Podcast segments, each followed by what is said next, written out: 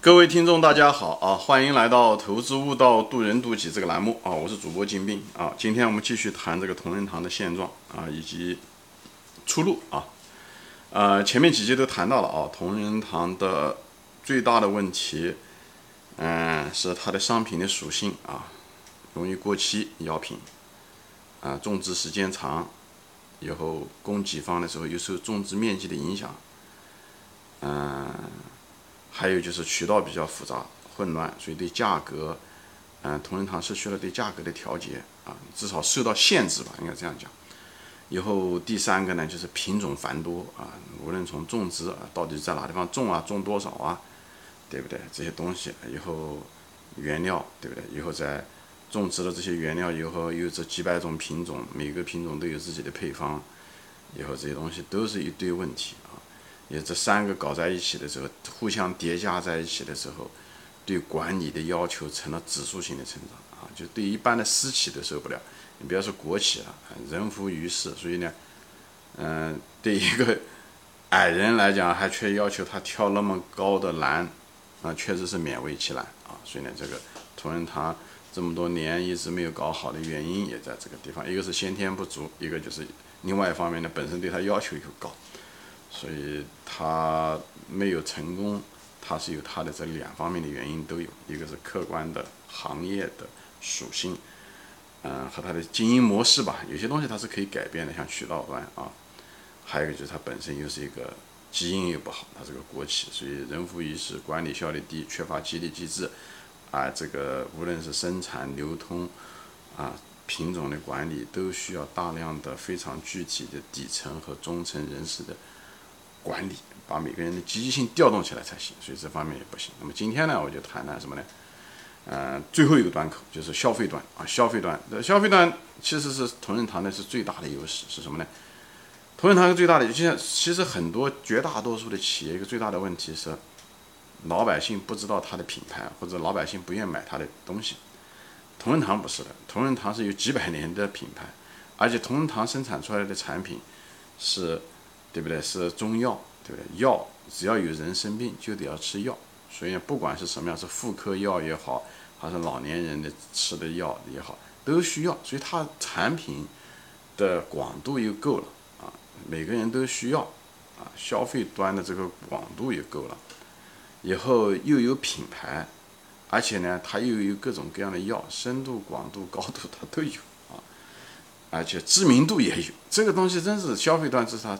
同仁堂的最大的优势，啊，当然了，任何一个企业，其实你不要看那么多端口，无论生产端也好，流通端也好，还是销售端也好，最大的优势就是最值钱的那个优势还是在消费端。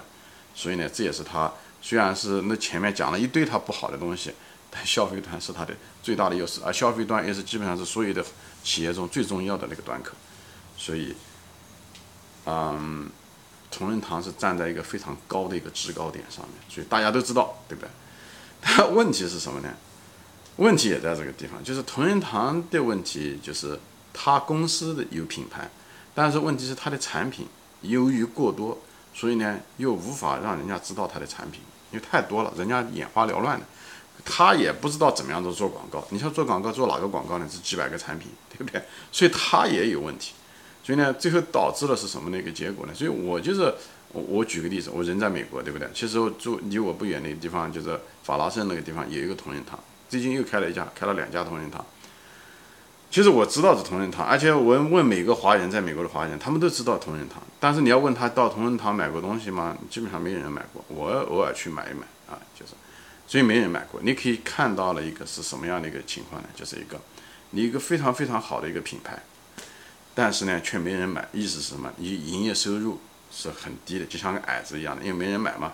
同时，人家大家都知道啊，问题是大家都需要这类的产品。你看，这是不是很奇怪的一个现象？就你看到了一个品牌和公司的营收，公司的品牌和公司的营收之间一个巨大的一个断裂啊，巨大的一个断裂。所以这个非常非常可惜，就是这个资源呢，就是嗯，整个被浪费了，就是这种品牌的资源。整个就没浪费，就是你没有把这个品牌转化成营业收入，而大家都有这个消费需求，这个就是很奇怪的一个现象。就像什么呢？说白了就是通俗一点话，就是拿了一个金饭碗去要饭啊，就是这样子的，饿死就是这样。所以，我这个后半节呢，就谈想谈一下子，就是我们把这个几端都谈了，对不对？产品属性不怎么样，嗯，产品端也不是也不咋样，品牌太多，对不对？流通端也很混乱，这确实是实在的问题。但它唯一的一个嗯闪亮的地方呢，就是消费端，哎，消费端品牌是是很好，大家都需产品有人需要，大家都知道多好的一个东西。所以呢，嗯，同仁堂的最大的价值在这个地方。它也这个东西是又是它的竞争对手没办法跟它比拟的，它竞争对手是花了很多钱的，很可能也制造不出来这几百年的口碑，对不对？而消费端的这个就是流通端这些问题、品种这些东西都可以解决。所以现在就谈一下，这我对同仁堂的出路是什么？同仁堂的出路其实一旦你谈到这些问题的时候，它其实答案也就是浮出了水面，很简单。第一，要产品要简约化啊，产品要简约化，其实把那几百个产品把它。把它弄成的越少越好，十几种就可以了。只要能够挣钱，利润最多又可以销量大的，就这个东西。不赚钱的产品，或者是呃销量小的产品，就把它整个的把它卖掉，或者说砍掉、停止，就是就关停什么并转这些东西全部把它弄掉，是吧？如果几个产品相类似的，就把它合成一种产品，等等，只做一种品牌，等等这种东西，就是把它一浓缩。一旦产品单一化。嗯，单一化了以后，你好处特别多，在别的节目中说过。首先，你种植上面的时候，你不需要种植的，嗯，各种各样的那个原材料，对不对？几百个种，对不对？你你这个地方种一点，那地方种一点，对，人都要得安排，对不对？灌溉也好，还是什么也好，施肥也好，除草也好，等等这些东西，这里面有很多的，而且每可能种每一种药的时候，要求的农民的技能都不一样，这些东西都没了啊，就至少简化了，这几百种变成十几种，所以从种植端。生产端你就简化很多，储存也是的，储存也简单的变得很多了，对不对？防霉也好，储存在哪里也好，仓库你某一种品种它可能就是需要那种仓仓储就行了，而不是你有那好多种，它每个那个温就是湿度都不一样，等等这种一大堆问题，加工起来也比较简单了，对不对？就就那么十几个的品牌，那么要的原料肯定也少了很多，对不对？那么这这个加工端这些东西都是成本啊，这东西都是费用啊。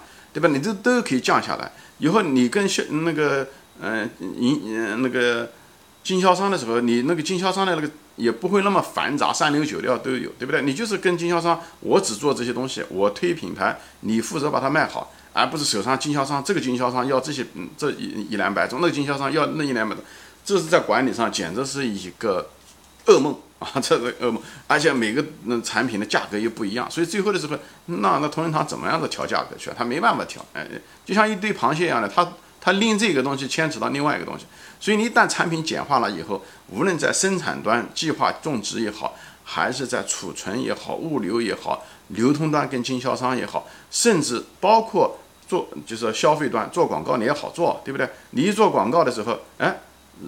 你你你你到电视上一做广告，你不是说做同仁堂，你做同仁堂这家公司连锁店没用啊，因为消费者坐在这个电视面前的时候，他是因为有病，对不？他嗯嗯，他要治，比方他高血压，或者是他有个妇科病，对不对？他看到你这个药，他才去到你那个店里面去买东西去。所以我前面谈到了这个消费端一个最大的，他有消费端好，他有品牌，但人家不到他店里面买东西，什么原因啊？就是人家没有想到到他店，为什么他从来没有把人拽到那个地方去？所以你只有在电视上做广告，你做某一种产品，比方说安宫牛黄，对不对？你做了这东西，人这个如果是个大陆货，大家都需要这东西的时候，人家就会说哦，我要得买安宫牛黄。同仁堂的品口碑肯定比别的地方好，我我得到同仁堂店里面去买。你到同仁堂那边一买，一看哦，原来同仁堂那边还有别的嗯药，哎，我一看这个看那个，这样的话你才能够有跟顾客才能发生某一种连接，他才能回头再来买。所以你做的广告，你才能挣到钱。否则的话，你天天你做一个同仁堂的公司，或者是嗯嗯零售店，人家没有那么多的感觉。也许他觉得你这品牌好，但是你没有转化成利润，没转化成营收，那等于零你的费用都全部打进去了，只只能减少你的利润，对不对？所以你广告做出就是要有用处的，要有的放矢，讲的就是这个。所以所以呢，单一化的产品就这一点好，主打某一个产品，比方安宫牛黄，对不对？以后把人家吸引到店里面来，以后跟他跟。顾客产生了连接，人都是个习惯。他一旦来过你这店，他下次还会再来，还会他有点病，他就会想到，哎，同仁堂有没有啊？对不对？我对同仁堂的产品，我是很放心的。哎，这样的话会越来越多。以后大家一传十，十传百啊，大家都有一个这样子的一个群体效应。最后的时候，你这个利润你这个营收会产生一种爆发性的增长。所以我觉得同仁堂在消费端虽然有这个品牌的优势，但是呢，确实在管理上面的时候，他们没有实现这种连接，就是营收跟品牌的一种连接。所以我觉得这方面的时候，单一化产品就又解决了这个问题。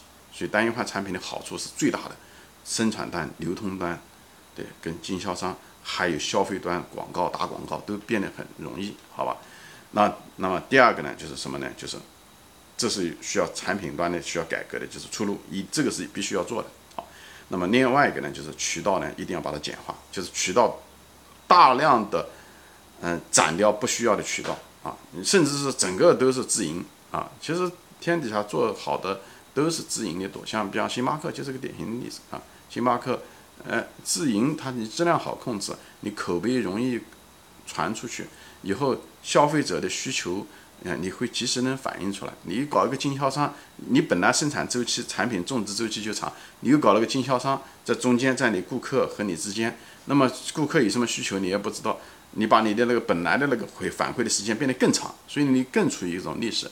如果是你直接直销的话，你可以问顾客的东西上，你看你会很快的发觉产市场上的需求的变化，哪个东西好卖，哪个东西不好卖，你及时的反馈到。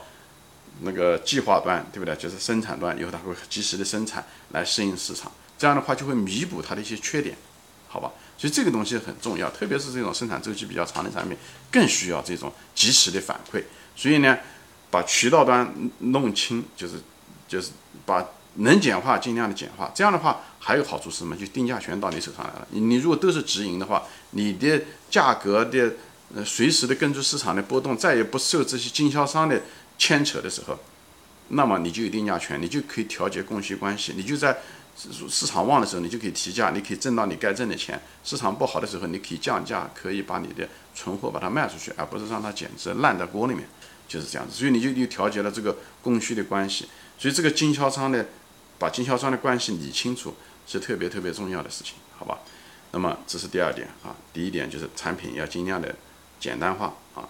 第二个就是。清理渠道，对吧？第三个也是最最重要的一个东西，就是管理，就是要呃产生一个有效的激励机制，嘛，嗯，把这个当然也是相对来讲比较难的一件事情。一，你可以说难，你也可以说不难啊。嗯，你要在国企调动人的积嗯积极性，并不是那么容易的事情，因为利益的牵扯。但是你如果能设计出来一个通过混改也好，还是什么，设立出一个有效的激励机制，嗯，对不对？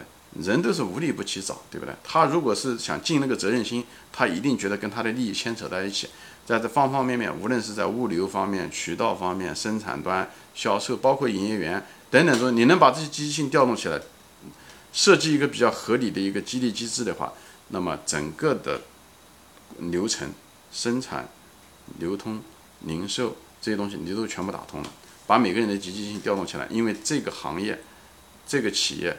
就是因为它这个在生意上的复杂性，对不对？从种植到加工，到流通，到零售，它那么多环节，每个环节都不能出错误，所以对协调性要求很高，对每一个环节的人做事情的道德跟经销商的这个道德风险等等利益的输送，营营业员是不是服务质量好，在零售的时候，生产端的时候能不能够保证质量？